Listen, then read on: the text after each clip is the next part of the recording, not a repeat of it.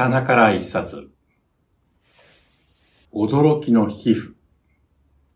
まあ私たち人間は5つの感覚、五感を持っているわけですね。えー、今ご覧いただいている画面が視覚。えー、そして、えー、私の声を聞いていただいています聴覚。触った触覚。匂いの嗅覚。そして味を確かめる味覚。5つのセンサーが働いて外界の情報を吸収し分析しているわけですが、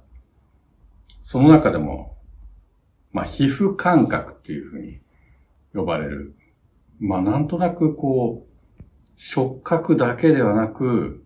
皮膚で感じている気配、皮膚で感じている雰囲気、えー、そういう感覚を呼び習わす皮膚感覚という言葉がありますが、えー、実際にその、この著者の伝田光弘さんは、まあ、皮膚に深く関わる、えー、化粧品メーカーの研究者でもありますが、その方が、あまあ、皮膚は効いている。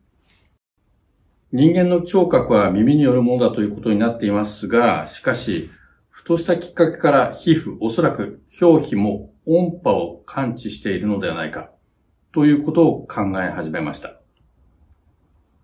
まあ、これは実際、えー、私たちの生活の中でも、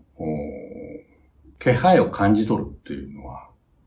えー、実際、皮膚、まあ、全身で行っているわけですから、聴覚というのは、もちろんその、集中的に聞くのは耳、いわゆる聴覚ですが、全身に張り巡らされている、えー、まあ、複数のというか多数のセンサーを持っている皮膚、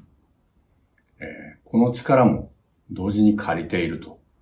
いうことが言えると思います。まあ、その他にも驚きの皮膚の機能が、えー、たくさん語られています。驚きの皮膚。